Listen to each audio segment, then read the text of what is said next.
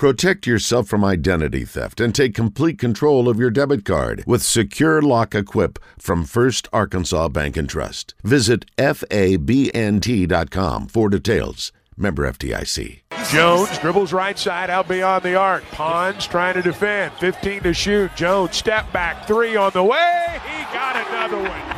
My goodness. thirty-one for Mason Jones. It's seventy to fifty-four. Hogs weave out beyond the arc. Five to shoot. Got to work now. Jones right side. Feeds Desi on the wing. Ball fake. Steps inside the arc and knocks it down. thirteen for Sills. No panic. As the shot clock was winding down, Hogs with their biggest lead of the night. seventy-two fifty-four with six twenty-five to go. Harris gets a screen from Obuguelo, guarded by Plavchik. Jalen left side, they're trying to get Obuguelo a shot. Three from the wing at the horn, no good. That's the ball game. That's the ball game. They wanted to get Emeka a three-point attempt. He got it up, but it wouldn't go. This one's in the books, and Arkansas wins at eighty-six to sixty-nine. Oh, yes, we're looking at a winner. Hogs get it done last night in convincing fashion. Spectacular start, and they made it stand up as the wrong is righted against the Tennessee Volunteers. Whoop Pig, welcome into the zone. Justin Acri, Westmore, Christian Weaver. Busy day today, guys, and a lot of it will be spent celebrating what was a big win last night and looking ahead to a big matchup over the Jack tonight as well. You know something either good is happening or something really bad is happening when Chuck is talking about Ogubuela at the end of the game. That's a good You're like, point. Who? Who's he talking about? Mm-hmm. Oh, it just rolls off his tongue, doesn't it? He does such a fantastic job pronouncing that name. Yeah, that was uh, that was fun. The last four or five minutes of the game, you're not sweating it out, thinking, come on, defense, get a stop, get a stop. Or, make your free throw. Please make your free throw. Only if they'd have made their free throws earlier. That was, that was good. Could have been worse. Refreshing. I mean, Arkansas missed a few easy layups. Oh. And, yeah, a couple free throws, too, but they shot it pretty well from the line. You can't really complain about twenty-seven to thirty-three. And what a night for Isaiah Joe. The most free throws ever made without a miss since Arkansas joined the S E C. twelve of twelve last night, and he and Jones combined for twenty-four of twenty-seven. Is that good? Yeah, that's, that's Seems solid. Good. Yeah, that's Seems really, really good. Solid. I was worried, though, at the end of the sec- first half. You know, we were all at Brewski's watching the game, and Arkansas was up sixteen at one point. They missed the front end of a one-and-one. I think Jalen Harris missed a, a couple free throws. Mason Jones missed another free throw. And, and we were like, we're adding in our head, we're like, that's six points they just left on the board. They could be up over twenty right now. Mm-hmm. And they were up thirteen at the half. And I, as I left Brewski's to go back to Fox sixteen, I was like, man, I hope this doesn't come back to haunt them. They could honestly be up nineteen right now. And it was a thirteen-point game. And when Tennessee cut it to two in the second half, I was like, that's the storyline. They blew it at the end of the first half by missing those free throws. Mm-hmm. But, man, what a, what a great run that they to finish the game on. Or Mason Jones just got so hot, Justin. It, it was one. It, it reminded me of watching one of those N B A games when a guy can't miss, and his teammates do a great job of getting him the ball. Mason Jones a couple times hit shots, and you're just like, there's nothing Tennessee can do about that. He's just got the hot hand. You can't stop him. This is fun. Just sit back and watch it. No doubt. Well, and everybody's doing what they're supposed to be doing. You can see a guy like Ethan Henderson come in, start the game, second time in his career, nine rebounds. He's playing his role. We know what Joe is. He's a knockdown shooter, a guy that's helping out on the defensive end. And when Sills is knocking down perimeter jumpers, forget about it. This team is impossible to deal with, and he's shot it really well the last few games, and I saw the numbers on it. I'll have to find that. He's twenty-one of forty-nine from three-point range over the last ten games, Wes. I mean, he was a great shooter at the end of the year last year. We talked about his percentage being mm-hmm. at the top, right? He was our best shooter percentage-wise last year at three from three.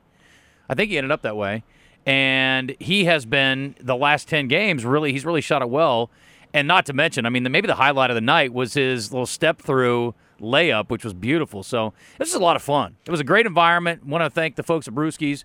We had a great time over there. Uh, our waitress, who's, I guess, pretty new there, was really good. Her name is uh, unique Carson, and L C and the whole crew over there. We appreciate them. But we had a good time. So, yeah, it was fun. It was a packed house. Coach Musselman uh, mentioned this, that uh, I guess earlier this week, the last four weeks, Desi Sills has really made a big improvement in his three-point shooting. Yeah. That you – You, they could see it coming, and finally it's translated from practice into the game. Well, we saw it again last night. He was yep. three for five from the three-point line. And I pulled it up for you. Desi Sills last year from the three-point line shot forty-six percent. He was twenty-nine of sixty-three. Uh, that is best on the team last year. That's what I thought. I knew we talked about that before. Desi Sills, outstanding again. So Arkansas also held their own on their boards, thirty-one twenty-eight. They got out-rebounded, much more competitive than the first time around. And here's another number that I thought was really impressive for mm. Arkansas. When I do a game and I look at points off turnovers, I typically expect, if you do pretty well, you get a point to a point and a half, you're doing pretty well. Last night, Arkansas scored two points per turnover forced. They only forced twelve turnovers. They ended up with twenty-four points off turnovers, Wes, which is a huge number. Arkansas only coughed it up seven times, which is outstanding as well, and Tennessee got just nine points off of those. So that was a critical part of the game, getting turnovers and producing off of those turnovers. And that's what we talked about with the five-guard lineup, something Arkansas can do, wreak havoc. And it was hilarious. I'll tell you, one of my favorite things watching over and over again last night was them running uh, the big kid, thirty-five, out at, at Mason Jones. And he had a good game offensively. The kid did four or five from the floor. But watching him guard Mason Jones was hilarious. And they did not switch. I'm like, this kid is a beautiful physical specimen, but he cannot stay in front of Mason Jones. I think they liked his length to try to disrupt the shooting, but it was like, what a ridiculous mismatch. Well, they were running a pick and roll with Ethan, and he was guarding Ethan. Ethan would come up, set the pick. And I thought Barnes made a mistake, a key mistake, by not switching, hedging out, doing a hard double off of that pick and roll. And Tennessee just kept switching. He and, had him four or five times and, and in a row. It, yes. Yeah. And so what did Musselman do? He just kept calling the same play. Why not? If you're not going to switch, we're we're just going to keep running that play. There's no way that cat can guard Mason Jones. No. And Musselman, man, I give him credit. And, I, and we talked about it in the postgame show last night. I think Rick Barnes is a heck of a coach, but he made a just a, a bad mistake there by not, not not changing up how they guard that pick and roll, because Arkansas took advantage of it. I want to thank our friends at K N W A, Eric Musselman, after the game. Yeah, I just thought, you know, the the focus last couple of days, phenomenal. You know, we talked over and over about trying to get off to a good start. When we talked the other day in, in our media session, we talked about trying to make some adjustments the second time you play a team. And, you know, I thought defensively Jimmy Witt was great on, on Santiago Vescovi. Obviously, Ethan Henderson's energy on the glass was phenomenal tonight. And, uh, you know, Mason and, and Isaiah's ability to draw free throws attempted. And, and again, that, that defending the three-point line becomes so important for us. And we did another great job of, of taking away the three ball tonight. Um, and I thought we played with great pace, you know, fourteen to zero in fast break points and, and then points off of turnovers. Although Tennessee didn't have a high, high volume of just twelve turnovers, we turned those into points. And, and uh, I thought that was really a key to the game, is live ball turnovers as opposed to dead ball turnovers. So there you go. Arkansas ends up shooting for the game forty-eight percent, nine of twenty-three from three, and outstanding at the free throw line, twenty-seven of thirty-three. That's eighty-two percent. On the flip side, they held Tennessee to four of seventeen from three. Arkansas continues to do the job with their perimeter defense. That is insane, twenty-four percent. Man, we got to give Jimmy Witt some love. What he did to, uh, what's his name, Vescovi? Vescovi. Vescovi. Mm-hmm. Vescovi tore them up in Knoxville, and Coach Musselman last week preached it over and over, and you played that yesterday. That's all yesterday. We heard about. Yeah. It became a little obnoxious, didn't it? To the point where I was worried. Yeah, he's like, he's, I don't know who's going to get us, but it ain't going to be this dude. Yeah. What What are the other four guys in the starting lineup thinking? Because that, all you're doing is talking about Vescovi. Well, Jimmy Witt overplayed Vescovi's left hand. I don't know if you guys noticed it, but it was it was drastic on T V. It was like, you can go to the right if you want.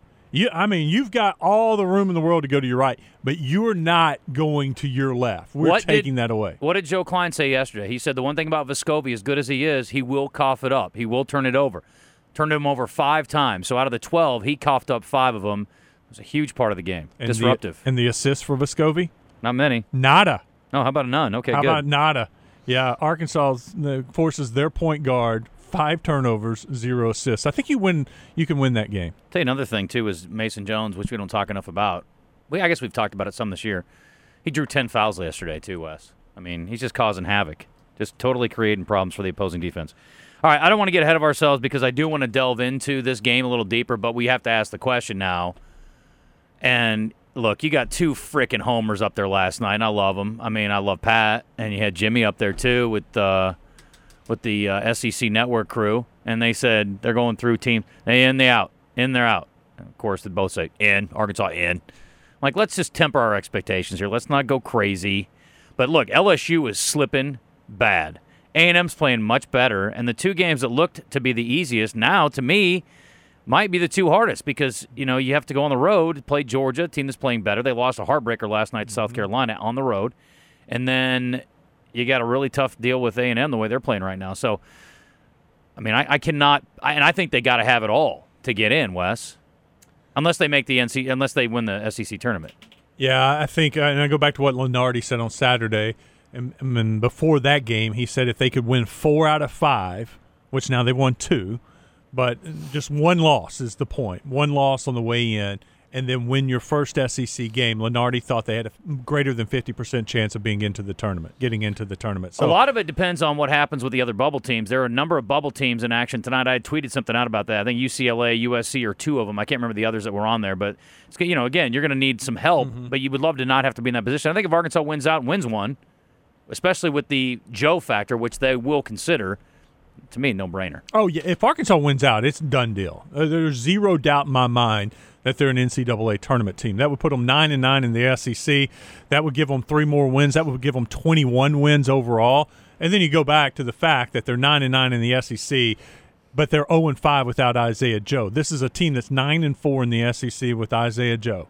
Uh, that's good enough to get in the N C double A tournament. And that, that's something that the committee will talk about. So zero doubt. If they win out, they're in the tournament. The other question becomes, where does Arkansas play in the S E C tournament? They're currently now, again, if they win out, they're not going to be in the position they're in now. But currently, they'd be playing on the first day of the tournament, which is something they have never done since they went to the current format from what I read this morning.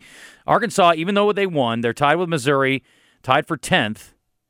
If the season ended today, this is according to, I assume it was Bob Holt, uh, they'd be the tenth seed in the tournament. So Missouri would have the tiebreaker. Yes.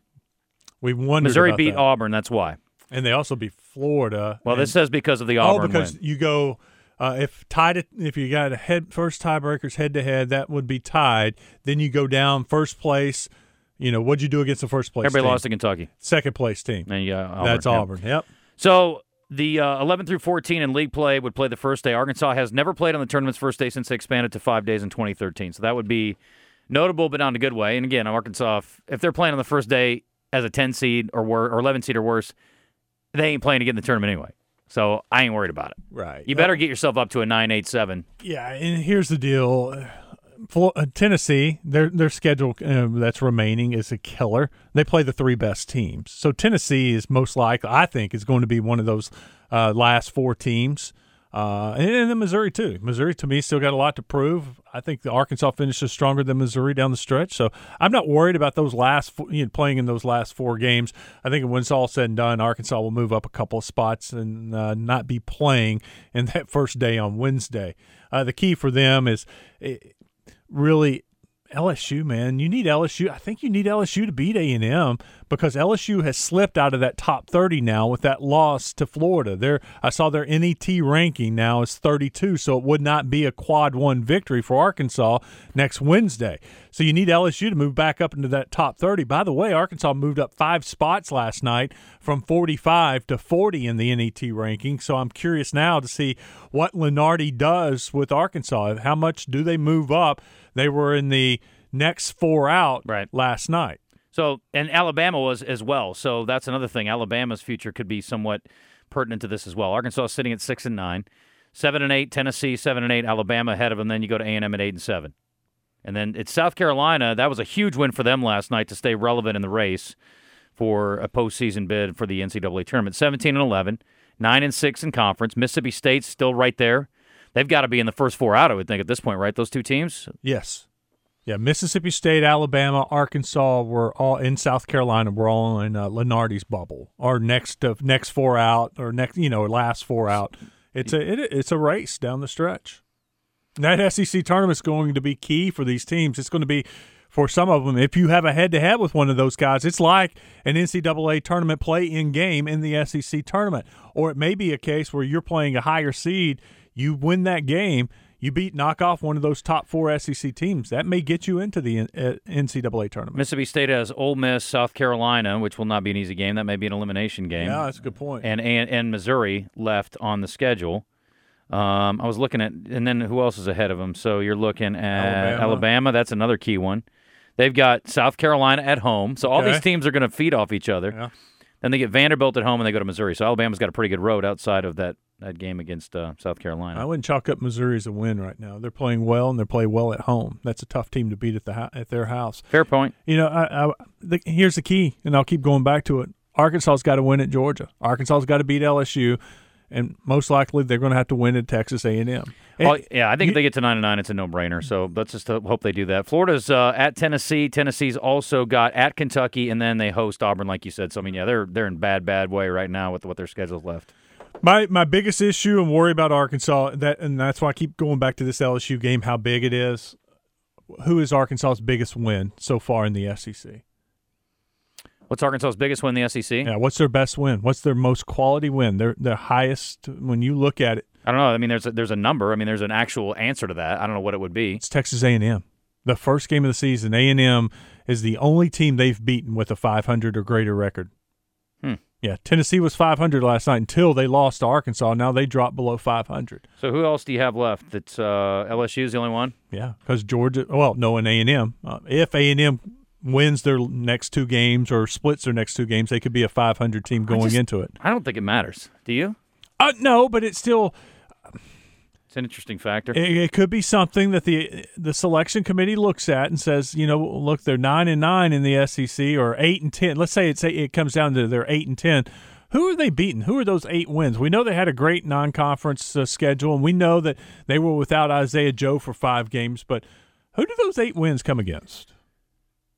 And, and it could be something that, you know, it's in the back of my mind. It's something that kind of worries me, and maybe it's me just wondering how good this team is. Right. Because you look at it, who have they beaten in the S E C play? Uh, you know, you can hang your hat on Indiana still and going on the road. I don't care. Even an average Indiana team, they're hard to beat at Indiana. Sure. So a number of things to talk about real quick here. Nancy Holtus coming up at ten thirty. We'll just uh, have her in a couple minutes here. Steve Shields will be in eleven. Continue to break down the Arkansas game. I know he watched it last night. He was invited to hang out with us. He chose not to, but he got to hang out with his wife, so I don't blame him. That was probably a better choice for him. Barrett Salee will join us at eleven thirty. Oh, we also need to talk to Steve about the U L R, or the oh, sorry, the Little Rock Trojans matchup tonight. By the way, the Little Rock women play tomorrow against Arkansas State if you're looking for a Friday night activity. Barrett Salee at eleven thirty. We'll talk a little combine with him. And Terry Connor Johnson, who just celebrated a birthday yesterday, will be in from the Arkansas Sports Hall of Fame. We'll talk to her about what's going on with them. They got a couple of events coming up. A few things I tweeted here from last uh, last night and this morning that were interesting. E S P N stats and info. Mason Jones, seven thirty-point game of the season, ties him with Marcus Thornton and Jody Meeks for the most thirty-point games in a season by an S E C player over the last two decades. Isaiah Joe's twelve for twelve, we already mentioned, the most ever made by a uh, Razorback player without a miss since they joined the S E C. It betters Julysses Nobles and Robert Shepard's ten for tens. Nobles. And bubble teams to track today. This is from John Rothstein, who covers college basketball. Indiana is at Purdue. Okay. Wichita State's got Temple. U S C is at Arizona, or has Arizona, and U C L A has Arizona State. So all those teams, again, hoping that, so, I guess with Indiana, maybe you're not rooting against them. No. Because that'll help Arkansas by proxy, but... Is Indiana a bubble team? According to him. Hmm. And Wichita State's a bubble team. They're playing Temple, or is Temple the bubble team? No, Indi- uh, Indiana's the bubble team, or um, Wichita State's the bubble team. Okay. Which I would have thought they were into, but they've had a lot of losses lately. Oh. They got off to a great start, and then they've fallen off quite a bit. Uh, other thing here, he says Arkansas, and he, he was kind of promoting Arkansas with and without Isaiah Joe, which that's a narrative that Arkansas's got to keep banging the drum on. But, you know, the bottom line is if they win their games, I think they're in good shape. And he also, uh, the other thing that was crazy, Maryland last night. I want to give them a huge game ball before we take our break. So on my lock of the week, again, I'm telling you, college basketball, folks, is a, an absolute crapshoot. I don't know how to pick it. I'm just guessing. But Maryland was a one-point road dog at Minnesota. And any time a game like that s- s- pops up, you got to go, this ain't right. Something's fishy. I got to I got to think twice about this one. Well, something really weird happened in that game last night. We don't have time to talk about it right now, but we will coming up. Let me get uh, Pete in here, and then we'll hit our break and get Nancy Holtus on. What's up, Pete? Hey, fellas. How are you, man? Good, what's man. Up, man. What's up? Hey, um, you know, looking at the standings, the S E C, uh, there's the biggest discrepancy um, uh, among all of the teams, and wins and losses, home and aways, is really Auburn and Kentucky's overall loss record. In other words, if you look at the numbers, they are – They have just, I think Auburn has, what, four losses and Kentucky two. So regardless of what we may have scheduled, the Hogs and in Mississippi State and everyone else, we have some uh, cupcakes. Still, that's glaring. Still, that says that they, you know, they don't lose that many. So uh, I think everyone's realistic. You guys certainly are on curbing our enthusiasm relative to how well we'll finish out the season. But again, if we get into the S E C tournament and win more than one, and if we certainly get in the big dance, um, it's it's uh, congratulations all the way around. No doubt. Last night's exciting. One last comment. I think this has done a lot, frankly, for Joe Klein's recognition. I just forget, and Joe and I are about the same age, I forget how great You're he that was. Old? What's that? Forget how great you were hey, that I old. Still, I play ball every day, so uh, I don't I don't think he does. But uh, well, be careful. Every day. Don't want you keeling over. Forget yeah, What'd you well, forget? I didn't I, get your point. What was your point? Hey, the point is I'm blown away by how how great Joe was. I mean, yeah, an Olympian and, and N B A All-Star but uh, or All-Pro, but the fact that he has scored that many points, I just don't remember, you know, remember that, in other words. In That's college or in the pros? In college, in college. Yeah. Just, Yeah, how how great he was. So. Yeah, he was a great college player, there's no doubt. He was a look. He must have been pretty good in the N B A too. You don't hang around fifteen years uh, unless you're doing yeah. something right. Mm-hmm. Especially at his size, man. I mean, those feet must look like uh, Swiss cheese. Hmm. I don't know about that. Dave Holzman? I, I don't looked. want to look at him. Yeah, I don't either. Thanks, Pete. Appreciate the call. See ya. Ten twenty nine. Nancy Holtus from Oaklawn. Coming up after the break. Let's go to Nancy Holtus to figure out what's going on at Oaklawn. Like she knows. And she told me just to come on by. It was in Hurry. Oh, sorry. Ask somebody before you come hot? on. My mic hot. On the Brandon Moving and Storage Hotline, there's Nancy Holtus, the know-it-all at Oaklawn. Wow. That's really what you guys think of me. Good to know. A hot I, mic reveals all. I think it was just me, actually. I think Wes believes in you. Yeah, I made some money off of you Friday. Well, yeah, yeah. You, did, you came through again. You know, Nancy, you're not just a uh, a picker to me. You're much. You're a human being. You know, I don't look at you just as a... Are you sure? As a horse brain. Brawn. Whatever. uh, Nancy, how's your purse look? How's my what? Your purse look. It's getting bigger. Yeah? Yeah. Just like Oaklawn. Getting deeper. Just like Oaklawn's purse. How about that? Mo money. Yeah. Amazing. This has become sort of an annual event. It's just a matter of how many more dollars up it goes, but uh, they have added more money to the purses. This has been an annual tradition. First level allowance races will be worth at least ninety thousand dollars. I mean, we're flirting with a six-figure uh, first level allowance race. I mean, Nancy, this is insane. What are we doing? It is. Maiden allowance are going to go up two thousand dollars. Allowances, four thousand dollars.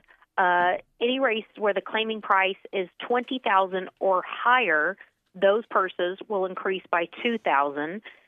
Races where the claiming tag is sixteen thousand dollars or less, those are going to go up one thousand dollars. So it's across the board. So regardless of what level your horses compete, you are going to be positively affected by, by the purse increase. So it's absolutely uh, amazing, and it just shows how Oaklawn is bigger and better through and through. And committed to making things yes. better and better for the horsemen and women, which I, I appreciate, and the and everybody involved, so it's really good. Um, this is a good card today. There were a lot of familiar names on here to me today and some deep fields, so that makes it challenging for people like you who try to pick through these. Uh, I wanted to ask you about something quickly before we delve into that. We were talking on Saturday because there weren't any huge stakes races for the three-year-old uh, campaign this year over the weekend, and so we talked about sort of the big picture and horses you've seen. We talked about Silver Prospector's performance and some of the other horses that pl- ran in the uh, Southwest Stakes. But I wanted to ask you about a horse that's likely to ship, I think it's a Baffert horse, uh, to Oaklawn named Nadal. Oh, yeah, lots of talk about this horse, and also a lot of play, you know, obviously because of his uh, famous namesake in Rafa mm-hmm. Nadal. Mm-hmm. Um, this horse is a perfect two for two uh, in his lightly raced career. He broke his maiden at Santa Anita in mid January, and when he tested winners for the first time, he was victorious in the grade two uh, San Vicente. So uh, very impressive, and uh, I can't wait for him to potentially come here. But, you know, the, the first horse that Baffert had spoke of bringing here, and that was way uh, quite some time ago, was Eight Rings. Um, so it's going to be interesting to see, uh, you know, which of the horses, uh, you know, possibly does make the plane. But, you know, if you guys remember, and I know you do, uh, last year, you know, we split the Rebel. Right. And who knows? Crazy things have happened. Sure. Here at Oaklawn. So, you know, it, it's going to be interesting to see with a three-year-old crop this year. You know, there have been some really, really interesting horses come out. And even prior to the Smarty Jones, the first uh, leg of our three-year-old series, people were talking Rebel. Um, we heard horses from the Steve Asmussen barn, and I was saying the other day, you know, it's interesting that he won the Smarty Jones. He won the Southwest, and he had already had horses pointed towards the Rebel that haven't raced since last summer, and that is uh, Basin, um, yeah. who won at Saratoga. So it'll be interesting if he can win the Smarty, the Southwest, and the Rebel with three different horses. That'd be amazing. Going into the Arkansas Derby. I don't think that's ever been done. Probably not. I was going to say two things about that. First of all, in my mind, and I know this is not how it works, but Baffert is sitting there going, I've already killed, you know, crushed all these horses out west, and might as well go on to Oaklawn and raise some real competition. That's not actually how it goes, but in my mind, because I'm sort of an Oaklawn honk, that's how it goes in my brain. The other thing is I wonder if, like, Baffert gets on, like, a conference call, and he's like, give me Steve, give me D-Dub. That's what he calls Dwayne Lucas. He calls him D-Dub. And he's like, I love how he calls him his assistant trainer here, which cracks me up. He's yeah, like, hey, d- hey, dudes, if we all take a whole bunch of horses, I bet they'll just throw another million dollars at it, and we'll have two Rebels. Wouldn't that be fun? Right, yeah. right. So. Um, but, yeah, it, it, it's it's such an interesting scenario, you know, how that could potentially uh, come to play. So, uh, Yeah, it's it's uh, it's going to be interesting how that how that one comes to be, and if if there is talk of, you know, well, if we do get X number of horses, and then people will go deeper into their stable roster and say, well, you know what, I had initially pointed yeah. X horse for this race, but this might give me another opportunity. But right. remember, it didn't exactly work out in Baffert's favor last year. He brought Game Winner, he brought Improbable, and neither of those horses went home victorious. He's won enough, Nancy. I mean, I come know. on, spread the love. All but right. You know what? Talking about uh, getting beat, can we talk just a second about Wilder and Fury? I'd rather because not. You... Okay. No, All go right, ahead. Yeah, that on. was was that no, great? But Did... now there, but now there are cheating accusations. Cheating. Have you seen the video on Twitter today? No, I have not. I, I saw some uh, conspiracy theory potentially purported by Wilder that maybe Mark Breland was working with Fury in some form or fashion. But... No, about the gloves? Uh-uh. So watch uh, the video. Go uh, Tyson Fury, and it pops up cheating. Okay. And some of the hits that he's made, it's like his a limp wrist. And the way when his punches go through, and it, it's it's very odd how when you go to punch, it's not a straight punch. It's it's very limp wristed. Um, it's really really interesting. But when he started like licking the blood, I was just like, "Goo, you lost me from there." Um, but I thought it was interesting how Wilder said he lost the fight after walking in the cage because his uh, his ring side his ring walk in attire weighed forty pounds. Well. Okay, you might want to try to want to try it on before you walked in. Yeah, that was dumb. But like we said, yeah. look, I'm a I'm one ninety-ish pounds, and if you put a forty-pound outfit on me and I walk into a ring, even a long path like that, guess what, Nancy? I'm going to be just fine. And I'm not a finely conditioned athlete like Deontay Wilder, who also weighs two hundred thirty pounds. That is such a crock-up blank. But I am looking at the video now that you brought up, and yes, it's his gloves though. Do look a little funny. And the question is, were they loaded with something? And we've seen that happen before. You can poo-poo it all you want, and I'll poo-poo it too because I'm not a big conspiracy theorist. But that happened not too long ago in a welterweight fight, I want to say, and it was proven and the guy ended up getting busted, and it was uh, and he did something illegal with his gloves. I can't remember exactly. I think he had uh, done something illegal actually with his wraps. But um, anyways, basically. But are there not like I know in M M A there are officials that go in and yeah. look at the gloves, they inspect the gloves, mm-hmm. they tape the gloves, and then initial off on them. Mm-hmm. I don't know. And and there's officials in the locker rooms the entire time. I don't know. It is weird. We'll see. I, just, I want the it'll third come fight. Out in the, it'll come out in the bathwater or the dishwater, whatever they call it. Yeah, bathwater, dish, yeah. bath, dishwasher. All right, let's talk about the card today here at ten forty-three. We've got, uh, like I said, a lot of familiar names on the card. I think a lot of really interesting wagering opportunities today across the board.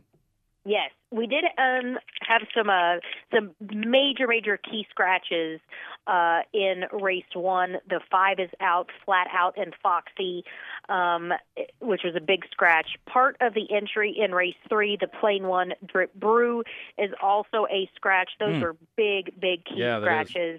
Um, and also the nine in the seventh Dump his is a scratch, but is in tomorrow and should be, I'm thinking, is going to be uh, the morning line favorite. I haven't looked at the morning line for tomorrow, but some really good options uh, for the day. Can I go ahead and start out uh, with my long shot of the day that I, by the way, am very excited about? Could I stop you if I wanted to? No. Go ahead. No. Uh, girl on a mission. Can I just say that?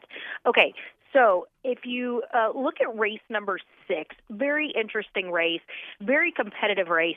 This is a twenty-five thousand dollars claimer going a mile. You've got a lot of horses taking a drop in class, and some are taking significant drop in class uh, after racing against, uh, say, forty thousand dollars. Racing against allowance levels last go, did have scratches of the two, I'm sorry, the six and the seven, six and seven um, horses racing uh, for Barnes for the first time off the claim.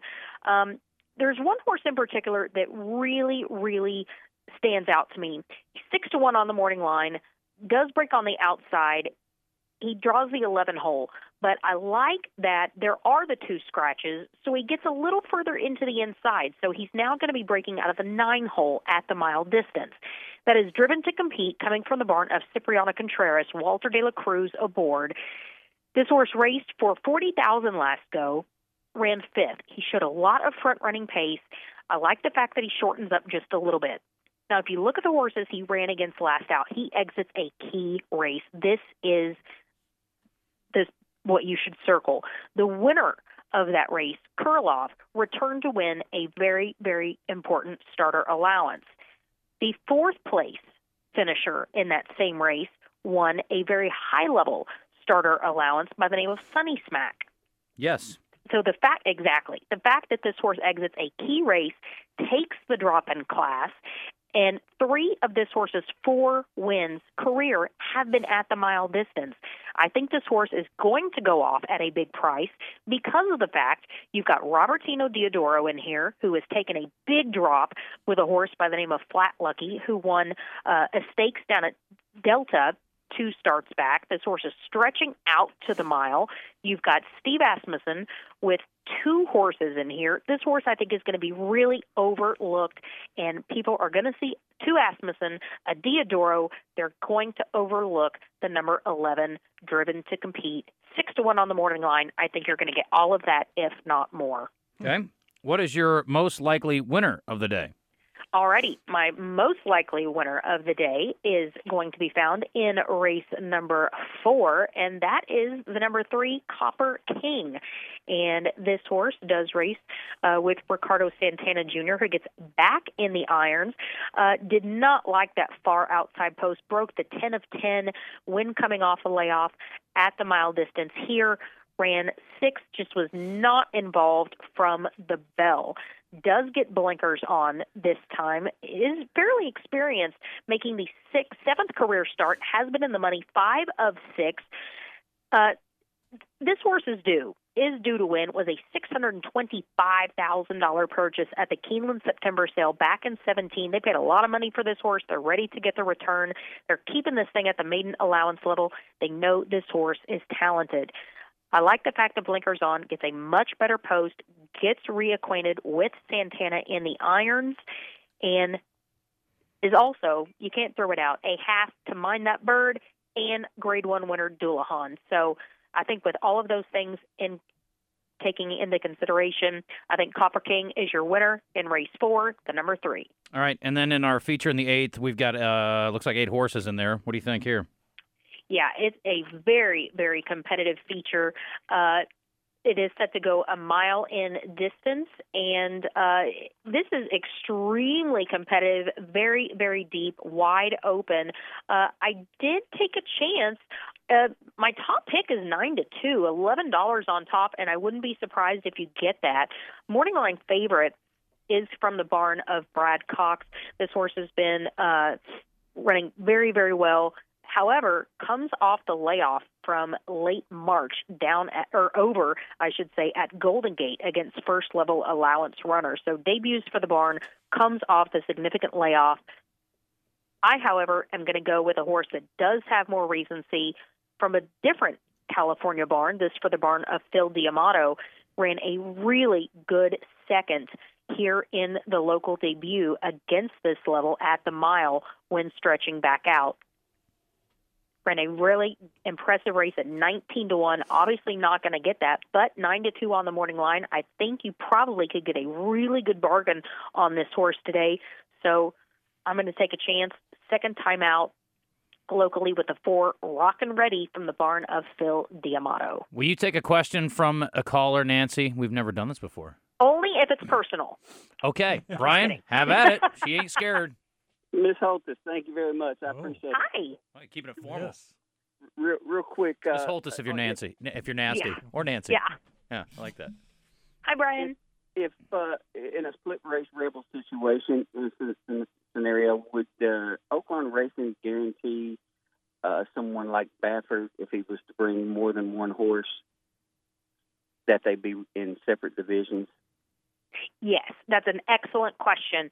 Yeah, if you remember, um, they if they were something happens year. like last year, yeah, they would split uh, horses. Say uh, a trainer would enter four horses, there would be two in each division. So say an owner would have two horses, one would be in each division.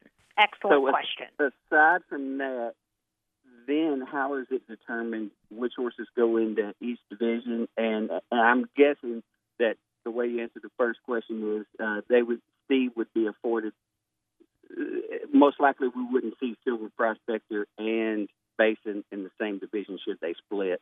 Good he job. would be afforded the same opportunity. And uh, okay, and uh, how how do they determine the rest of the order? Okay, that's three. That's three questions, Brian. I mean, you really went way overboard there. Well, the the. It's literally a blind draw. The entries are put into a box. First, they split the the trainer entries, and then they split the same owner entries. And so that way that they, they are separate. And then once those are split, they take the rest, the remaining entries, and it's it's literally a blind draw. They stick those entries into a box and divide those into two separate races. Okay, very good. Nancy, thanks for all the insight. Thanks again to Design Lab by Locker Room Athletics. We appreciate them presenting Nancy every week. It's been great stuff, and we will check in tomorrow. Get a. It is my pleasure as always. Oh, you're so so kind. Are you feeling better? Are you doing better uh, health-wise? You know what? Two heavy steroid shots in the mm. tuchus does wonders. Oh, okay. I usually uh, I rely on scotch typically in those situations, Nancy. I find that it kills almost everything, but I'm glad you went the uh, medicinal route. Thing. Yes, they are. Yes. All right. Well, we're glad to hear you're on the mend. We will check in tomorrow. Thank you. All right. Thanks, guys. Talk right. to you then. Great stuff. Bye. Nancy Holtus on the Random Moving and Storage Hotline. Yes, sir. How great is Oaklawn Anywhere dot com or Oaklawn Anywhere, the app? I've already I put my, my bets in. I'm done. I'm done for the day. I have a pick in the first, second, fourth, fifth, seventh, and eighth, personally. But I'm going to see how it goes early because I've been cold of late and I'm running out of money in my account. Yeah, don't tell me about that because you had Lycan and you, you blew it. That would have paid. That would have put so much money in your account you wouldn't be griping about anything. If you would have take, uh, taken uh, Western Carolina last night, like I told you on Oaklawn Game Day, and if you would have taken Maryland, like I told you yesterday at Even Money, you would have won both of those, like I suggested in my huh? locks of the week. When are we going to be down there? Uh, one week from f- tomorrow? Thursday. One week from tomorrow. One week from today. One week from tomorrow. Nope, you're thinking about March Madness. That's a couple weeks away. Okay. One week from tomorrow, tomorrow. We'll be down there getting ready for the Rebel Stakes. Ah. The aforementioned. Yes. No, no. two weeks from tomorrow. Isn't that right? Yeah, it's two weeks from tomorrow. It's two weeks from tomorrow. I can't wait. I'm positive. It's, we're so excited. It's two weeks from tomorrow, and then we'll be back the following week to talk about March Madness. Yeah, got to hit a break. This is what we like to call a Justin Acri segment, or a short segment if you prefer. I do have pretty average-sized hands, at least comparatively to my cohorts here at the Buzz, though, because we did it for the Combine. Speaking of, it looks like we're going to do another Hog Combine, or Hog Combine, Buzz Combine, Wes. So it is, Christian, you down for this, right? It's a forty-yard dash. It's one hundred thirty-five pound bench press, as many times as you can do it. It's broad jump. It's vertical leap. And I think that's it, which is I've more than enough. I've started my training. Yes. Hmm. I'm doing fifty push-ups every hour of the show. Oh, my goodness. That's impressive. You're going to be uh, setting a Guinness Book of World Record soon. Let me get Susan in quickly. We've got about a minute left, Susan. Fire away. Okay. I want to know if anybody saw that at the end of the ball game when Jimmy Dykes, I guess that's who it was, and Pat Bradley and the other guy were talking about the game. What's, what was showing on the bottom of the screen that Tennessee defeated Arkansas? Yes, that staffer, I'm sure, has been let go from the S E C network. Oh, my gosh. I couldn't believe it. That was just, I didn't know. So my husband said, look at that. And I looked and I said, that can't be right. Th- think about if you're somebody that put your whole life savings on Arkansas in that game, yeah. and you look up there and you see that and you go, you know what? I got no reason to live. But the guys earlier wouldn't let me talk about it because they were doing, asked the question, we can't talk to you, and they hung up on me. And I, I was not happy about that. Susan, that is so oh, rude. You're wow. welcome it on our was. show anytime. Jeez. Okay, thank you. And on that show, honestly, they might have thought that Tennessee won the game anyway. You never know with them. Thanks a lot, Justin. All right, take care, Susan. Bye. Thank you. ten fifty-eight. Sunshine, happy day. Hogs win. We're going to talk to Shields, I guess, coming up. Can't all be good, Wes. Can't win them all.